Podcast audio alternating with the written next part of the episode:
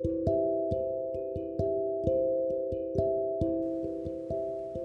うもラーメン大好きひげもとです、えー、日々元お聞きくださりありがとうございます。いや今日は雨ですね。雨の土曜日。うんしっとりと。えー、ポッドキャストをね編集しておりまして。そう、えー、ついにあの耳そばラジオですね。一番初めにポッドキャストを何番組かね今やってるんですけどそれの一番初めに始めた一番初めに始めた初めがすごい多いですけども、えー、ポッドキャストが今日で大体まあ1周年となりましてねもう自分の中ではポッドキャストが、えー生活の中で聞く方もやる方も欠かせないものに、ね、なりまして、うん。まあ、今後も、えー、欠かせないものになっていくんではないかなと思っております。いや聞いてくださってる方ね、まあ、これもそうこの「日々も」ともそうなんですけどもありがとうございます。まあ、聞いても聞かなくてもいいっていうね。それもまあ何でしょう。SNS といいますか、えー、ポッドキャストインターネットのいいところだなと思ってます。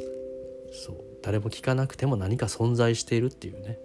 これがまあ面白いですよね。うん。でいつかねすごい時間が経ってから誰かがこう聞くみたいなのもなんかこうじわじわと面白いなと思ってる次第でございます。そう「耳そばラジオね」1周年を記念してあのずっとねグッズを作りたいなと思ってまして、えー、ついにあのステッカーを作りましてビックリマンサイズのねしかもビックリマンキラキラホログラムステッカーを作りましてちょうどビックリマンサイズと同じにしてですね、まあ、片面だけなんですけどね印刷は。そう。いやーぜひねちょっと数量をめちゃめちゃ少なくそんな予算もね特にないので、えー少なく作ってしかも少量生産なのでちょっとねなんか1枚のちっちゃいステッカーなんですけどそんな安くないっていうのでねまあ本当にお好きな方にのみ、えー、ご購入いただけたらと思います。で、まあ、基本的にはあのー、なんでしょう1回作ったらまた何度もずっと売るアイテムとは考えてないので今限定のまた今後ねでもね「耳そばラジオで」とかで、うん、他のポッドキャストもそうかななんかグッズは作りたいなとは思ってるんですけど、えー、ね何でしょうこういうグッズってこう作るの好きなのであとはねせっかく買っていただいた方には何だろうあの希少希少価値とまでは言わないですけどその時だけしか手に入らなかったっていうこう面白みも、うん、味わっていただきたいのでストラクトにねいた時からも自分がいた時からもそうなんですけどこう同じデザインでずっと同じものを売るっていうでなくなったらまた作ってっていうのいうようなことはせずにですね、うん、限定デザイン、えー、限定生産この辺はね自分が電気グループ好きやったりするので卓球さんもね割とこうアーティストグッズみたいなのは同じ考えで、まあ、どのアーティストもねそうですけどツアーグッズ的なことやったりとか一回作ったアイテムをまたこう蒸し返してみたいなことは野暮だったりするので自分もねその考えなので、えー、今だけの、え、ものとしてちょっとデザインして作ってみました。お届けはね3月上旬にちょっとなって受注生産みたいな形でね先に注文いただいて出て、えーまあ、売り切れたらもうその方々のみに、えー、3月上旬にお届けしますという感じでやらせていただきますので本当に好きな方だけ、えー、ね手に取っていただければと思います。いや1周年もねよくこうラジオを続けてきてなんかねちょっとやり方変えたり初めはね生放送ツイッターのスペースとか、まあ、クラブハウスでやってたりとかしたんですけど、うん、今最近ではねあのやっぱりフィジカル対面で喋、えー、って録音するのがすげえやりやすいなっていうので収録という形でやらせてもらいつつ毎週ねアップみたいな感じで、うん、やらせてもらってるんですけど。いやどうなんでしょうね。喋るのがまあこうやってこういう感じでそんな得意ではない。何が言いたいかよく分かんないみたいな感じでちょっと喋ってしまうと癖があるのでなんかね主語実語主語を抜けたりとかして喋ってる途中でちゃうこと言い出したりね。なんかちょっと訓練のためトレーニングのためにこうやってるとこもありつつ、まあ、その対する人と喋りたいみたいなねとこもあったり学びたいみたいなとこもあったりしつつでポッドキャストやってたりするんですけど少しはねあのなんでしょうね。なんか鍛えられてるのかなとも思いつつまあ喋ってて楽しいからいいかとかも思いつつね。いやあとはまあ基本的になんかすごいこう人の話を聞くのが好きなので基本こう自分がメインで喋りたい喋り手になりたいみたいな欲求もそんな少なくて、うん、人が楽しそうに喋ってたりとかいろんなこと考えてたり何を考えてんのかみたいなこととかどう感じたのかみたいなこととかをねひたすら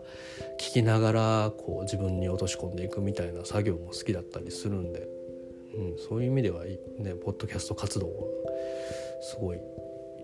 ぴったり肌に合ってるんですよね。うん人のやつを聞くのもね全く知らない人のやつとかね有名な芸人さんとか有名な方のねポッドキャスト聞くのとかも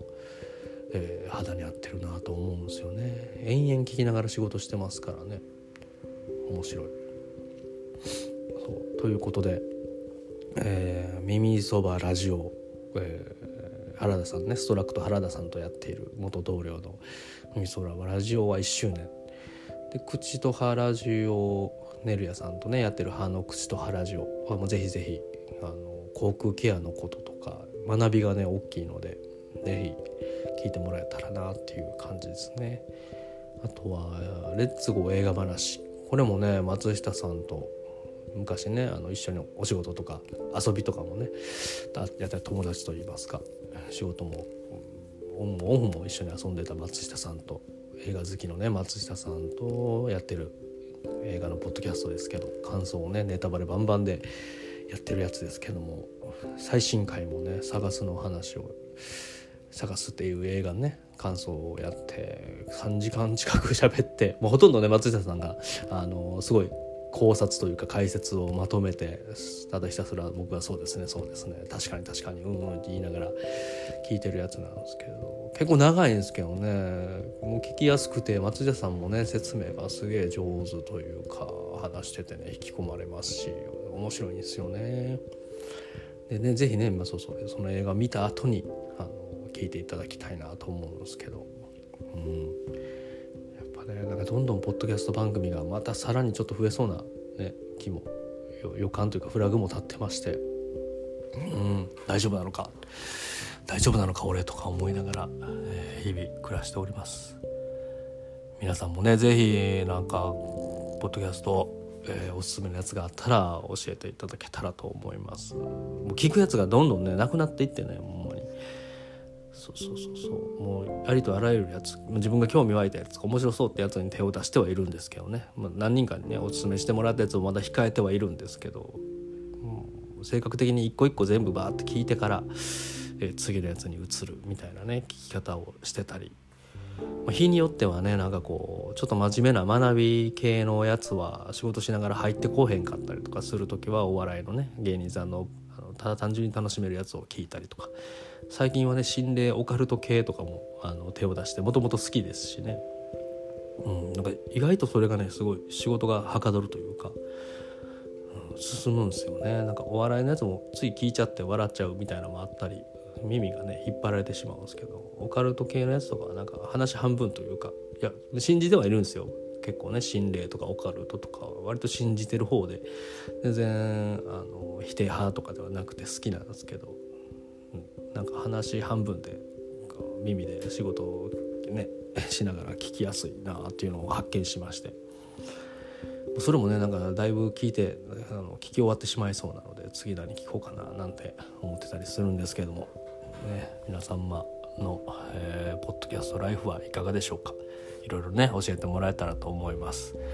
というわけであの耳そばラジオ1周年この場を借りて本編でもね触れたりするんですけどこの場を借りて、えー、御礼申し上げますまた引き続きねお楽しみいただけたらと思いますではまた。